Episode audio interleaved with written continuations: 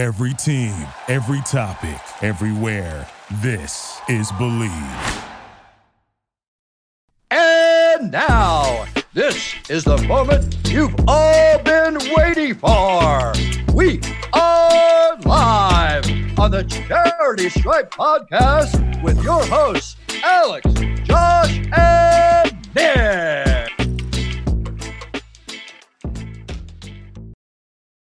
We're back, babies. The charity stripe pitch your free throws because they are free. Joshua Fisher, Alexander Tossman, Dr. Sopoulos, Nikki Snacks Kreider. The boys are here. It's Monday evening. Releasing the podcast on Tuesday. We're live on Believe on Monday evening. Nikki's throwing stuff, tosses in his new apartment. And oh, he had to put the light on in the back. Thank you for that, Nick. We really needed that. Um, yeah. And there's been a lot that's going on in the wide world of sports, particularly at the end of last week just to recap what we're going to be getting into, Zach Wilson goes down with an injury, creating all the speculation. Did the Jets turn to Flacco? Did they try to c- compete with the roster people thought they could be a sneaky team with and go get Jimmy G? We have the Fernando Tatis scandal now. There's been 9 million rumors on why he took the steroids, but he's suspended for 80 games. And of course, the AP poll is out, and the Texas Longhorns not in it. Pick Are you mad at that? Um, yeah, I'll tell you. We'll we'll start I'm there. Not. Actually, uh, I'm, I'm not. not mad. I'm not mad. I'm not disappointed. I'm not surprised. Look, but I don't. I saw the quote. There was a Rex Ryan quote, and I never thought Rex Ryan was the greatest of coaches, but I always thought he had a lot of really good quotes, and it's been circulating around the reels of Instagram. And he was basically like, "Last year we were under the radar. Now there's high expectations. Being under the radar is good. Fuck that. You you want the expectations to be high. I want expectations to be high for the Horns. We were Isaiah Neyer's out for the year. We lose our center for the season, which that's a really big loss. Junior Angle, but yep. Isaiah Isaiah Senior Isaiah Neyer for, for him going down obviously is very detrimental. But we still have Xavier Worthy, who caught 12 touchdowns as a freshman. Bijan Robinson is expected to be one of the best, if not the best, running back in the nation. Our quarterback play last year wasn't good. We were flip flopping between Card and Thompson. We settle on Thompson. He looks to be the guy. He gets injured. Now he's out of town. And, and apparently he's struggling too. Yeah. I mean, Quinn, and you get Quinn Ewers, who's, if not for Arch Manning, the the, the guy, the yeah, top rated prospect ever to come in. So I would love for expectations to be high. The offense, honestly, I'm really not worried about. It's a defensive situation. But I look at the AP poll and I look at it, and we know there's going to be a team in the top 10 that drops out. Maybe that even is unranked by the end of the year. We know there's a team that's unranked. Could be us, could be Tennessee, could be LSU, could be could be UCLA for all we know that jumps in there. But I, I think I'm not mad, but I would have liked to see us get in there. It would have been nice. Well, we also add a healthy Jordan Whittington, someone yeah. that you love. Um, Hall from Bama got in trouble, but we'll see if he gets to play again. Mm. Uh, there's they don't really know exactly what happened, and he got arrested under uh, mischievous criminal activity. Um, we get a new tight end, big tight end for Bama as well, Billingsley, who mm. I mm-hmm. am really high on. So it's not just you know Xavier Worthy and Bijan Robinson.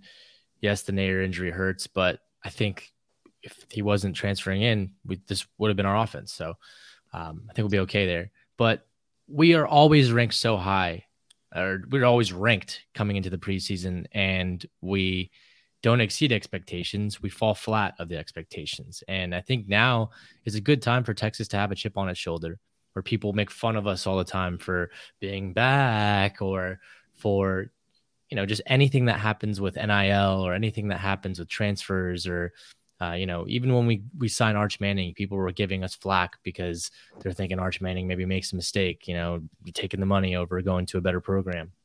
But play with the chip on your shoulder because all these guys have chips on their shoulders. I know Quinn Ewers does. I mean, he transferred from Ohio State and he wants to prove that he is worthy of being a starting quarterback. And I'm sure he wants to go to the league in a couple of years. And Xavier Worthy probably plays with a chip on his shoulder because he's not getting enough respect to his name for being probably the best wide receiver in college football. I mean, there's there's a couple of guys out there that are in the mix, and he's definitely one of them. Bijan Robinson probably plays with a chip on his shoulder, you know. So I I like the fire. I, I think Sark can inspire his team to play a little bit meaner and more ferocious this season and kind of go in with not a ton of expectations. We have that Bama game in week two. And yes, it's going to be a true test, but the same time, it's like, let's just go in there and don't have any crazy expectations. Let's just play the best football we can and see if we can come out on top. I think the the one thing to put into consideration is that we're right outside, right? Like if yeah, the we're vote, 27. The, we're, we're so close, and it very likely we could be going into that Bama game ranked. It's a high mm. possibility, depending right. on what happens with these other teams in their first week. The interesting thing to me is that the ACC has five teams in the top 25. And and the Big 12 only has 3, right? We've got Oklahoma, Baylor and Oklahoma State all between that 8 and 12 range. So they're being given good credit. And I think, um, you know, we're obviously the fourth team from the Big 12. I think we all knew that. But the five ACC teams, that's the puzzling thing to me. Because if you line up the Big 12 with the ACC, at least in the last five years, you take out Clemson, you take out OU. The Big 12 is normally a better conference. Mm-hmm. I agree. Mm-hmm. Yeah. We we, we uh, shit on the ACC quite a bit on this on this podcast. Besides Clemson and the occasional Louisville, there's not a lot going on in that conference. Mm-hmm. I think Miami can make a turn uh, with Cristobal. I think Clemson is due for a bounce. I think they completely underwhelmed. We thought Uiagalelei was going to be the next big thing. They have Bryan Bresee, Myles Murphy on the defensive line. And they have some talent on defense. And yeah, they lose Venables to Oklahoma, but I think this is a team that's at least going to finish in the top 10 this year and is due for a bounce back. But I'm with you, Toss. Like, where's K State's love? I feel like they're going to have some talent this year. Deuce Vaughn, talk about a guy playing with a chip on his shoulder. He's probably one of the best also running backs in the nation, and he gets no love, no credit. But if you're talking about putting a chip on your shoulder, I mean, we should have a Pringles stack at this point. We go into every year with high expectations, and year after year, we we fall short. At what point are you going to be like, I'm sick and tired of this and go out there? We should go out to the Alabama game and punch them in the mouth. You're coming into our house with the number one ranked team. First of all, they've Georgia who beat them last year. The turnaround, the turnover is too much for people in the AP poll. Georgia's no longer ranked number one. You have Ohio State, who I, I think Ohio State could be the most prolific offense. I'm curious to see what they could do defensively. I think the pass rush of Alabama will ultimately be strong for our novice, now inexperienced with, again, our center going down. Uh, offensive line in Texas, I think that's going to be a very, very big issue. But we should make that a tight game you should go into that game wanting to beat Alabama and create an upset and create a stir. We could very well easily be ranked in the 20s by the time we get to that weekend. Cincinnati opens up um, in a ranked game. They're 23. Obviously, their turnaround's major. Uh, you know, they are they open up against Arkansas, who are there at 19. I'm curious to see what kind of moves they can make up. Wisconsin with Braelon Allen, really another talented running back. There's just like a lot of interesting tests. Like I was looking at the week one schedule now, the it's dropped Notre Dame versus Ohio State. I mean, we're really going to see what type of team. It's a, it's. I think it's a big, a bit of an early test for Notre Dame. New head coach. I, would be more curious to see this matchup, obviously in November. Um, but I, I, think this is going to be a really big prove it game for Ohio sh- Ohio State to show how dominant they can be. But there's a lot of really big games now, week one, that we've seen how things are shaking out officially uh, in the AP, AP poll. So Cincinnati, Arkansas, Georgia versus Oregon people forget that the quarterback of Oregon is Bo Nix. Can the change of scenery really do it for him? Utah's ranked seven. They're a pack. Yeah, probably not. I actually like Utah this year. I like Cameron Rising, a guy who was a Longhorn at one point, but they open up against Florida, like a Florida team again. Billy Napier's there now. Like, what can that team do? I think there's a lot of big questions in college football, and I'm hoping like this is the first time I've looked at Alabama, and this could be me being overzealous and quite frankly wishful thinking. But I, I think this OU team is going to surprise some people, and they're at nine. Michigan was in there, and I know there was a big turnover there, but I still think they're going to be competitive. They're at the eight. I, I think there's going to be some teams this year. USC, A and M. I'm kidding. The, the NC State at 13 is the NC, if NC State's in the top 15 by year's end, I mean, that was a surprise. I mean, we'll see though, but I think that Tennessee team, we talk about another team on the outside looking in with Hendon Hooker, a really talented quarterback. I think that Tennessee team has a chance to get in the mix. And my dark horse, obviously, is Ole Miss. Yeah, I like Ole Miss a lot too, and you know they definitely won uh, in terms of the SEC for the transfer portal. I mean, getting mm. Zach Evans there is huge. Getting Jaxson Dart there is huge. Um, you know, just a program that has been on the rise that has you know a really nice past in terms of what they've done. But you know, hopefully Lane Kiffin can can bring Hotty Toddy back. Um, but you know, it's always a gauntlet in the SEC, so you never know what happens. Those teams could definitely fall to the big dogs. They got to mm-hmm. win some of those big games to be in the big the big dance. Um, yep. But shifting gears a little bit, uh, you you talked about Zach Wilson a little bit, and I just feel bad for the kid because this entire offseason has just been negative for him, right? I mean, yes, of course, people definitely gave him props and kudos for the whole MILF hunting perspective of, uh, you know, sleeping with his mom's friend. But now some more negative news comes out. He gets hurt in a preseason game and he's getting a second opinion in California. But, you know, I was really hoping that this would be the year that he starts to kind of flourish with all that extra confidence that he might have and all those new toys that he has. You know, they went out and drafted Garrett Wilson and Elijah Moore gets another year under his belt with him. Of course, a, a second year for Saleh. So it's kind of tough to see that happen, but I really hope that he can bounce back and and come back from this injury maybe halfway through the season. Yeah, I'm sure. Breece Hall. I mean, yeah, got a, a yep. day two back as well. Obviously, we we all liked Michael Carter and what he could do as a pass catcher last year, but it was, yeah, I don't want us to lose sight of like it was supposed to be a step forward, but we weren't going to be thrilled with what we saw offensively. I, I think that for him, he still has a lot of like he had and still does have, whether he's healthy or not, has a lot of issues to correct from a taking care of the ball perspective. Like that was that was a huge thing for him. And there were eleven that, picks to nine TDs last year. Yeah, yeah. But I'm with you, Nick. I I feel like we're all more we were all more excited to watch him than we are to watch Trevor Lawrence, and yeah. he was the first quarterback taken, which is I mean, I'm not surprised. Same thing with Justin Fields, even though you know Nagy's no longer there, but I'm I'm still not you know chomping at the bit to watch more Bears offense. No, and like of the teams that took quarterbacks last year, the Niners were ready to take a quarterback. Clearly, they're a competitive team. The Patriots were ready to take a quarterback. The Jaguars were not. Evidence. They're still not. Still, I mean, dude, they when was when was the last time a team had back to back first overall picks? So bad they were yeah, their coach was a major issue. They fired their coach in his first year mid-season, but their roster was still atrocious. They don't draft well. Their owners got way too much hands in the pot, the pie. And now we're talking about the Bears, who moved up to get Fields, who I think is talented. They can't put anything around him. Their defense is mediocre. They've already had a coaching change. And with the Jets, like Brady Quinn was like, there was, I feel like there was like a lot of offseason, like hype and people expecting Zach Wilson to make that next jump.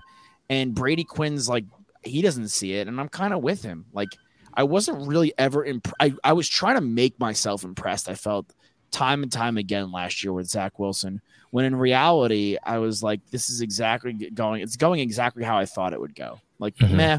Like, I, when he, they were like, when they were so locked in on him at the second overall pick, after Justin Fields' college career, after Mac Jones was dominant, uh, Trey Lance's intangibles, I just never saw it with this guy, and they weren't ready to take. Not to mention they weren't ready to take a QB. Like, well, you I mean you look at you look at the team that's going through hard knocks right now, right? And you can knock Dan Campbell as much as you want, but the fact of the matter is the Detroit Lions, PFF has their offensive line as a top five offensive line in football right now. They made draft. They decide they decided to make an impact in the last two years on the draft on the line first, defensively this past year and two years ago offensively, and now they're in a position where they're ready to actually take that step forward. And I think that you know some people are are blowing smoke up their ass a little bit too. I don't think they're going to be that good, right? But we do expect them to win more games than they did last year. And part of it is because they're more competitive on the line and they've got a veteran QB, Jared Goff, who's been to a Super Bowl. And it's exactly to your point, Josh. You don't have to have that go to QB to turn things around for your franchise. The the rest of it has to be built. The the foundation has to be built elsewhere. And then you, you slot a guy in. And I, I think a lot of people expect Trey Lance to be good this year because the other pieces around him, he would be like it's tough when you have George Kittle and Deebo Samuel and Brandon Aiyuk and Elijah Mitchell uh, along with an incredible line, best left tackle in football, Trent Williams. Like if he doesn't succeed, it's very easy to look at him and go like, okay, he's either not ready or he doesn't have the talent, right? Because yeah. what's around him is for any other quarterback that's a top 15 quarterback in the league, they would find success with that. Mm-hmm. Absolutely. I think his offense is just so sound. It's every year, it's very efficient. It kind of reminds me of like why why I don't necessarily think the Patriots are going to be great, but I don't think they're going to falter too much because their game plan is getting get out, run the football, control the clock, don't make many mistakes, get in the game, get out of the game. Why are we there for five, four or five hours? You know, and so like Shanahan, they run the ball exceptionally well. Kittle's an unbelievable blocking tight end. Like look at the Dallas Cowboys, Martin, Frederick, to Smith, like first round pick on the offensive line after first round pick on the offensive line. They took Dak in the fourth round, and he's still their quarterback. Go go go across the league. Honestly, like it's just so ironic. It's just so weird to me. Like eh, who's the first? You know, got to take quarterback first overall, quarterback second overall. Look at Goff, Wentz. Are they on their original teams? Mariota, Winston. Like, like you know what I'm saying? Trevor Lawrence is already like really uh oh like 12 touchdowns and 17 picks last year. We'll see how he does in a second. Like the the whole like you can't you got to take the quarterback. No, you don't. Yep, you're you're a draft expert. Who's the last quarterback to go number one overall that's still on their team? Is there anyone? Cam Newton's not with his team anymore, no, right? Cam Newton moved, Stafford moved, Bradford didn't really last that long with the Rams. Um, obviously, you know, there's guys. I'm trying to think, like off the top of my head, like guys that went number one. Carr didn't work out, and the Texans. Palmer. I mean, I mean, the last the guy, the last guy retired, right? Eli. Peyton. Wasn't Eli Luck, wasn't wasn't Luck a number one pick? Eli was drafted Luck, by the Chargers. Yeah, yeah, was with the Giants. Like, you know what I'm saying? Yes, he was drafted by the Chargers, but he was with the Giants for his whole career. Luck was with the Colts his whole career, but he ended his career early. The number two pick in that draft, which they gave up, uh, which they gave up the the whatever they were the Redskins at the time. Now the football team, the Commanders, the Washington team gave up an arm and a leg to go get RG three, and were bailed out because I'll give him a little credit. Someone had the wherewithal in that draft to also draft Kirk Cousins. That was smart and that ended up working out for them. But time and time again, these teams that are not ready go and get a quarterback, and or they get the wrong quarterback in some instances. Like I like we talk about all the time, the Bears. I just think the Jets. You're if you're drafting in the top five, by and large, Bengals aside, you got a lot of holes. I think for the Chargers, it's a little different because they weren't too far removed from contention. They still had some pieces in Los Angeles. They had just taken a couple steps back, and their move to go get a quarterback works out. Mm-hmm. I think that the Dolphins had drafted well enough prior and post Tua to go get a QB. The Jets had not drafted extremely well in this last decade. Clearly, they're always picking towards the top. Mm-hmm you know, the they made it was the last time they played us with Sanchez. Like they almost did with Fitzpatrick, but then they flopped the very last minute. I just think this was a football team that wasn't ready to take a quarterback. It would have benefit benefited them to take a, a defensive player. They took two defensive guys in the 31st round picks this year, Jermaine Johnson and Sauce Gardner. So we'll see how those guys slot in. I mean, the real thing for the Jets is can turn around the defense because he's a defensive guy. That's the thing we got to look at it from the New York Jets.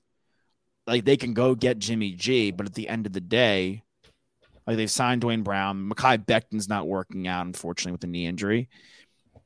You know, I I don't I, I give him credit for trying in the draft. I just think the Wilson pick, you know, Hines then and now is a bad pick. I don't think they're I just don't think they were really ready, man. I think they were I think it was misplaced. And I think it's unfortunate for certain guys it's, I mean, how, how many times we also talk about this? It matters where you end up as a quarterback. I mean, Jason Campbell's come on our show and said it. Like Josh Rosen, obviously, is not great, but like he had one year to do it in Arizona, and that was it. You're done.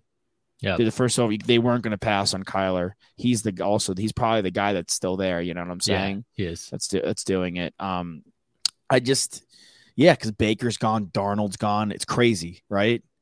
Like you really like co- people put all their stock and trick themselves into the quarterback being the guy, and then Yeah. all of a sudden you find yourself and you're like, oh my god, I should have picked a defensive guy. It's the number one position for bus, I think.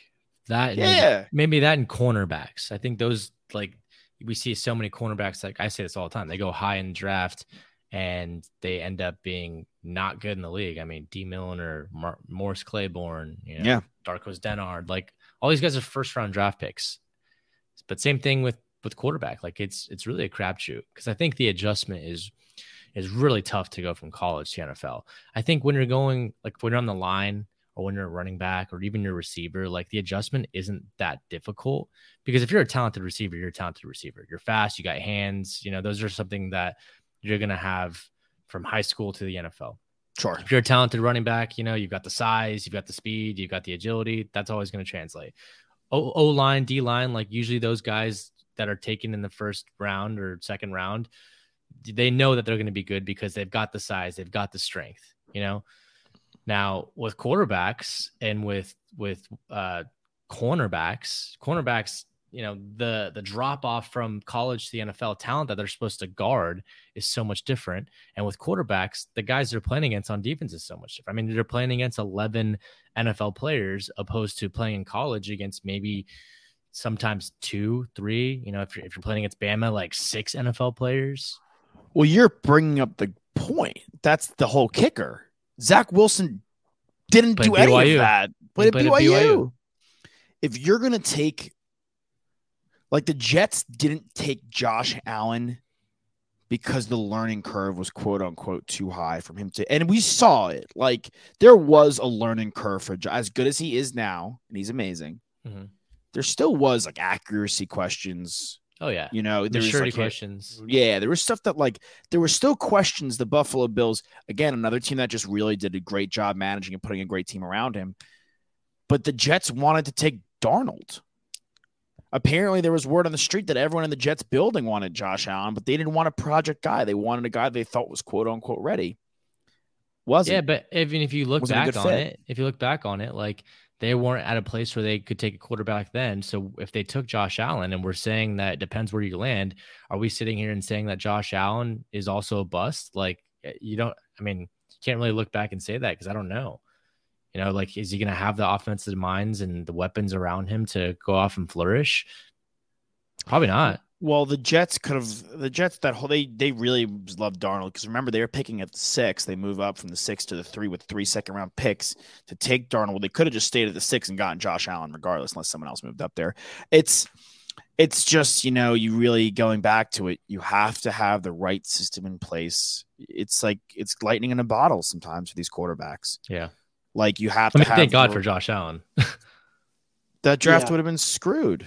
I, it's just so interesting because it's it's like we really circumstances everything. We really can't confidently say that if Josh Allen was the quarterback for the New York Jets, that he would be the same guy that he is today. And now Yeah, we're no chance.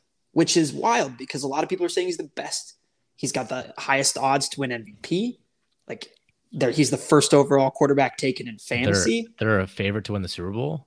Yeah. He's he's a consensus top five quarterback in the NFL right now, and we still can't confidently say that he would be in the same position.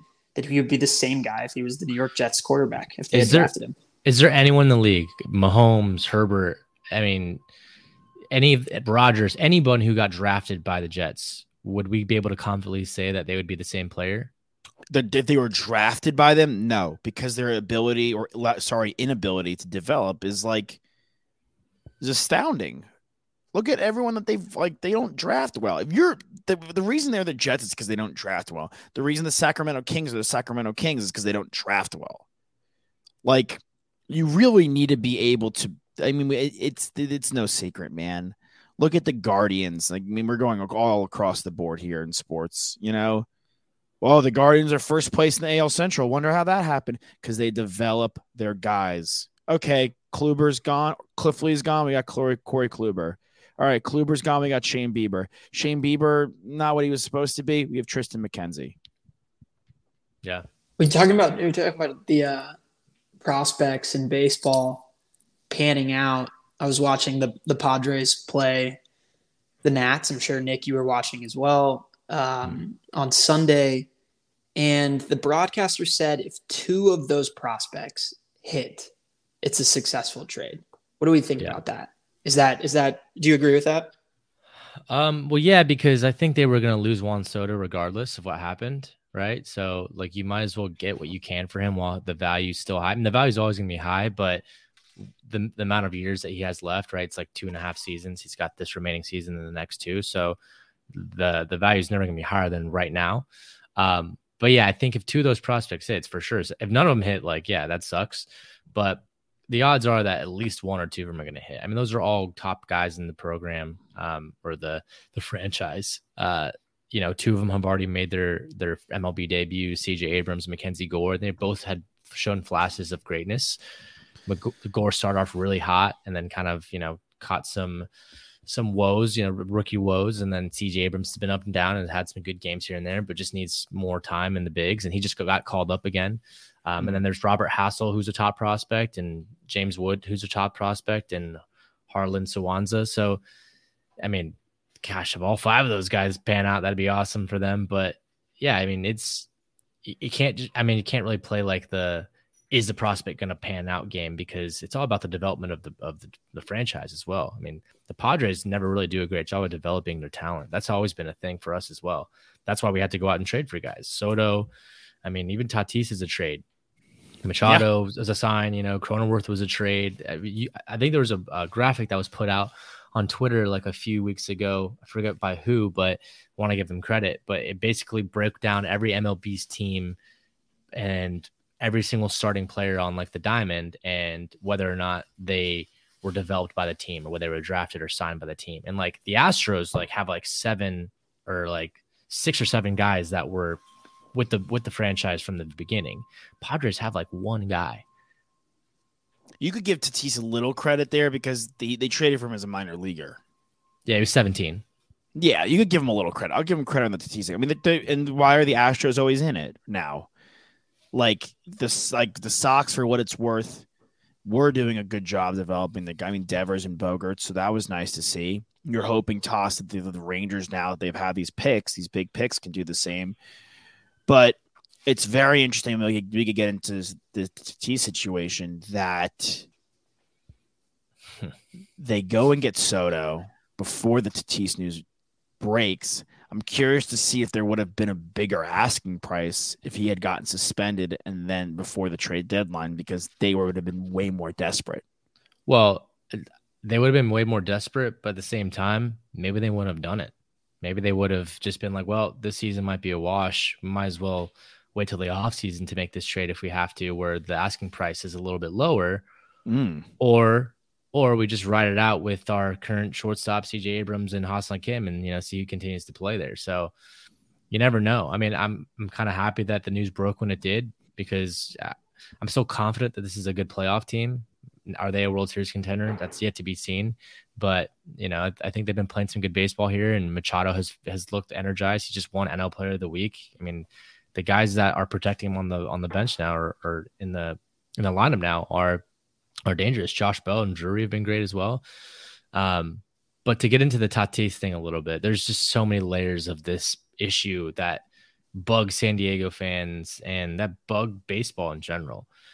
I think when you look at the entire issue, it's very clear that the people in his corner, whether that's his agency, his marketing team, his family, that they are way too involved and they are honestly hurting his reputation. He hasn't come out and said anything personally. Like there was a statement on his behalf by the MLBPA that came out that initially had like the ringworm, you know, claim that he had ringworm and that's why he took the steroid and he didn't know that it was in there. Okay, come on, dude. And then his mom posted a picture on her Instagram of Tatis with like a ringworm on his neck. Like it could be anything, it could be a little scratch, whatever. Recently, today, it came out that his dad just said Tatis was taking or, or Junior was taking a spray to combat a fungus that he got from a haircut. Like, stop digging your son into a bigger and deeper hole here. Like, can we just own the fact that they screwed up? I mean, you're not you're already not appealing the 80 game suspension, so you're admitting the guilt right there. Mm-hmm. So like what what's the point of continuing to make these stupid lies? I get like you're trying to protect your son's reputation and like and his legacy so he can potentially get in the Hall of Fame one day. But like he's 23 years old. Like he's got so much left to prove. He's in his in the span of when he started, he made his debut, and to right now, he's missed more than half the regular season games that he's been under contract with the team. Like it's it's unfathomable how how much lost baseball time that we have seen through injuries through Tatis and immaturity. And I go back to December motorcycle accident where this all started for the most part they they chose to hide from the team that he got no motorcycle accident. His dad denied that he got no accident, and they said, "Oh well, he did get an accident, but it was minor."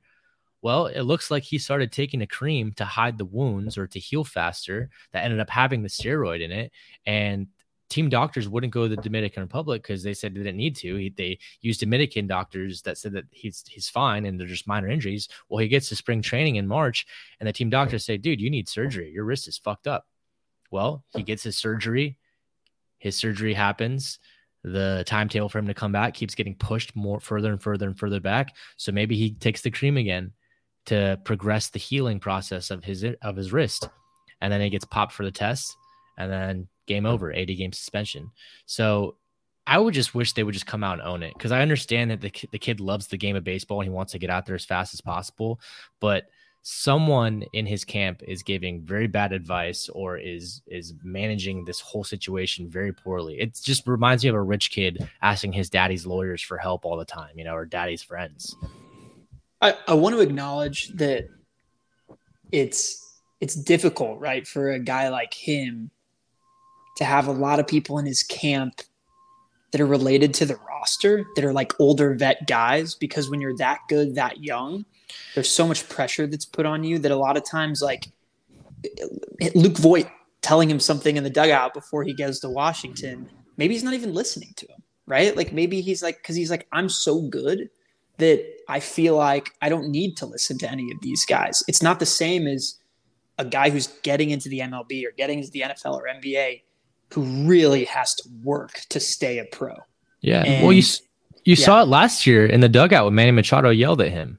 It was over national news where he was saying, It's not about you. It's about the team. Just go out there play baseball. Everyone knows you're the best player. Like you saw right there that Manny was frustrated how immature Tatis is being. And the team went through a terrible downfall. And yes, you can also point to the fact that we had a rookie manager who wasn't great and, you know, he couldn't keep the team together. But this is the first time in a long time where I've seen multiple players come out and be outspoken about how disappointed they are with one of their teammates. Joe Musgrove, one of the team leaders, just got a five year extension, hometown kid, doesn't have anything bad to say about anyone. Hometown discount as yeah, well. Hometown discount, hometown discount. So basically, he can pay other guys. Mike Clevinger, who looks like the chillest guy in the world, he said he can throw a baseball 420 feet. Well, leave speculation to what that means, but probably one of the chillest guys on the team come out and said he's disappointed. AJ Preller, the general manager, come out and said he's disappointed and thought that there'd be maturity. They, they all said like this isn't the first time that they've been disappointed with him. They they feel like he needs to grow up. Like it's just so clear that he's that the spotlight's too big for him. You know, he's on the cover of MLB The Show. He's Dominican royalty because his dad was, you know, a, a Dominican baseball player who played, you know, over nine years in the league. It's just, it's sad because you look at a guy like Juan Soto who's doing everything right, you know, who keeps himself pretty quiet in the media, is always has a smile on his face, supposed to be one of his best friends. And you see Tatis who just like, you know, came to stardom and just let the the media eat it up. The team wasn't good enough by the time he got there. The thing with Soto is that team was his rookie year, he won the World Series. Yeah. He's a part of it, but his rookie, that team was ready to go when he came up. Right. And some of these guys are coming up, and these teams are re- like Devers came up, and that team won the World Series. Like the team was ready to win the World Series. Yeah. And for Tatis, he exceeded the Padres. He was better than the Padres were. Yeah. Yeah. He was better than the gap. You got to be better than the gap. To quote. He was the, the the weight of the team was thrown. The weight of the city, honestly, was thrown on his back way too quickly because the Chargers leaving. The Chargers leaving you know, leaves a huge void for sports fans in San Diego, and they're looking for anything to cling on to. And they see this young superstar who's 21 years old, who's lighting the world on fire, and he's the guy. He's the king of San Diego, right? Mm-hmm. So it's a lot for a 21 year old. And now he's 23. I mean, two more years of maturity, but I think they want him to mature faster than than it's really possible. And it just it's just going to come down to time. Yeah, we saw well, some talk about stuff. But Josh, I was just, just going to say on your Nationals point, how much of the conversation was about Strasburg when when that team was at its peak, right? Remember how many conversations we were having on this show week in, week out about his health and what he could do when he was at his best. And they had mm. Zimmerman there, right? A guy who, unlike Eric Hosmer, who was not performing well at his old age, Zimmerman was for that team. And he had been hmm. the guy there for a long time. So it was just a completely different fabric of a team. And, and the conversation around the team was so different. It's a very ironic team to bring up as well because they also had a young superstar, teenage superstar at one point, oh, Bryce, whose whose health, whose maturity, we also question a lot. But look at him now on the MVP. Phillies. On the won the MVP on both teams. Now won the MVP on the Phillies. He's doing everything he can to get back to this team. And that team, by the way, is not messing around. The rest of the Padres roster, you're going to be in a wild card game. You're going to have Musgrove and Darvish. You could win both those games. You have to go into that confident as hell. Like that's that's winnable. You have Soto, Bell, Drury, Machado playing at an MVP like discussion level. Like Cronenworth's an all star. Like this is a team that's ready to. I mean, as up and down as Hader's been, at least you have him at the back end. But if you go across the NL, go at all. Like, look, you think the Mets are do you think the Mets are looking at this and like, you know, soaking up August, or do you think they're going, okay, we need to hold off the Braves and we need to get into the bye because the team that comes out of the wild card against the Mets is already going to at least at least have spent their two best pitchers, and the number three guy at best has to go against Scherzer, and the number one guy or the number four guy potentially has to go against the Degrominator. The Mets are in. The Mets are locked in. The Braves just won the World Series. The Phillies are locked in with. The Phillies have been better without Harper. Harper, and they lost their manager. Cardinals, the Brewers, they're dogging it out. The rest of this Padres team is ready to go. And the fact that Tatis Jr. has twice this year and his camp, the whole biggest point is the camp. How many times do we see a bad camp around a young kid and they blow it for the guy? Wrong advice. You know, it's it is unf- like we but he, I even remember when he was on the show, we were like, uh oh, it's a lot real quick. Mm-hmm. It's a lot real quick. Like it's yeah, people calling him the face of baseball. I mean, like I've been guilty of saying it, you know, calling him the face of baseball last year. Yeah, I mean, we were ready to crown him 22 king. years old. It's just we I don't know. We see it all the time though. Like he he legally can't even rent a car under his own name. Yeah, I mean, look, he could he could turn this thing around, and hopefully, this is the kick in the ass that he needs. But there are a lot of teams out there this season that mean and players and pros. Look at Goldschmidt. Yep. I know he's older, but he's a vet. You think Goldschmidt's fucking around this year? No way. No way. Machado. He's never, he's never won a World Series. He wants it. He thinks it's the best shot he's ever had. Yeah, of course it is. Machado too. None of these guys have won World Series. These are all vets. Machado's matured greatly. So that gives me hope for Tatis because Machado was a guy when he was in Baltimore, there was maturity issues. He goes to the Dodgers. And I mean, think about how the Padres fans felt, but people felt about him when he was in the Dodgers. And he comes to the Padres and – now he's taken over this ball club. And even like Snell, who was like fully like seemed like Snell was like still pissed to the Rays all of last season. Like it's hard not to buy into this Padres team if you're a member of the club. Yeah. Like this is a lot. There's a lot of vets there, and I think this is a team that can can like again like it's going to be unfortunate they're stuck in the wild card. I think the Dodgers, as good as they've been, and they've been unbelievable, and they are the best team in baseball right now. I still think they're beatable. The Yankees, the Yankees are like the Yankees look bad. They lost the series to the Sox this past weekend. They got shut out by the Red Sox on Sunday. Got shut up by Michael Wacha. You got the MVP in your lineup. You got shut up by Michael Wacha. Yeah, the, the Yankees have been very, very bad. I mean, they've got some some definite uh, issues to address here pretty soon. Um, mm. Trying to look at their last 30 game record. They lost, they're like, two and they're two and eight, dude. They're like Yeah, nine and eleven. Oh, the last 30 games, not good. Like, I mean, there, there's teams like the Rays, the Jays, the Guardians, like whoever makes it out of the Central. It's, there's to me, the Astros are going to win the World Series. They're 11 to 19 last 30 games.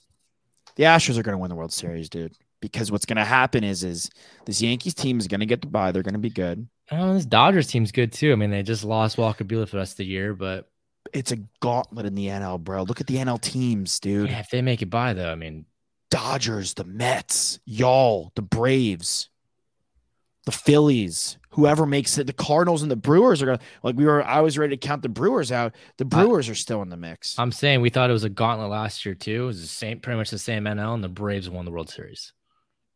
exactly, and they were they were we were talking about them making trades at the deadline. Anybody could come out of the NL and they're gonna eat each other alive. The Mets and the Dodgers, if they meet, what do you? How many games do you think that's going to if they meet in the NLCS? I don't know.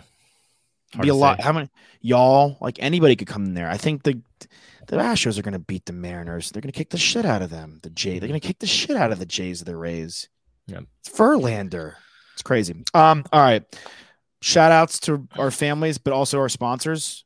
Go to betonline.ag. Use the promo code Bleav fifty percent off. Put money on the Astros to win the World Series. Don't know what their odds are at the top of my head, but go do that. It'd be great. Sonos. Go to Sonos. Ray. Right. Sonos Ray. Sonos Ray. It's amazing. We all use it. Can control it from my phone. For some reason, my roommate can't figure it out, so I get to play volume on while she's watching TV. And she's like, "Can you get a little lower?" I was like, "Yeah, sure." And I turned to like one out of a hundred. Like, how's that? Good. But the Sonos Ray has been unbelievable. Go to Sonos. Um, make The a purchase is there. nasty. It's been nasty. It's been amazing. The been awesome. Sonos Ray. Uh, and check us out on Stadium. Yeah, go watch Stadium. We're on seven times a week on the weekends. It's a really great show. People like it. I thought people were like Bob Papa likes it, so you guys got to go like it. you Yeah. know? There's an app on smart TVs. You can go check it out there. Um, our first episode, usually of the week, comes out on Friday at I think this week it's 11 p.m. Eastern, correct? Mhm. After Yeah. the after the high school football game of America on Friday night. Yeah. Go check it out. Fans out there, drag with amounts. We're going to full count with the puck at the putt. Which PKs because they're free and free throws. Why, guys? Because they're free. They're free. We out you. We love you. You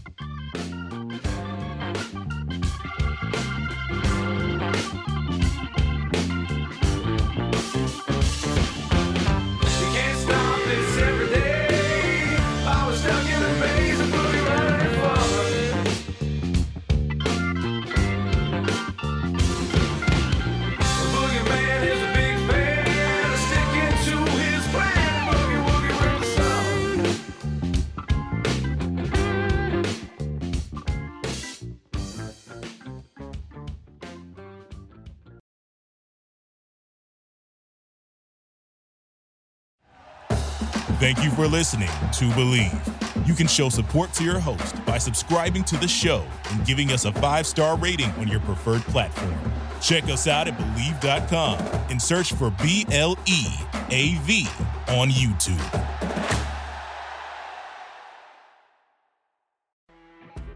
You know, when you're listening to a true crime story that has an unbelievable plot twist that makes you stop in your tracks? That's what our podcast, People Are the Worst, brings you with each episode. I'm Rachel. And I'm Rebecca. We're identical twins who love true crime cases that make you say, didn't see that coming, and we hate the people responsible for them. Listen to People Are the Worst now on Apple, Spotify, or wherever you get your podcasts.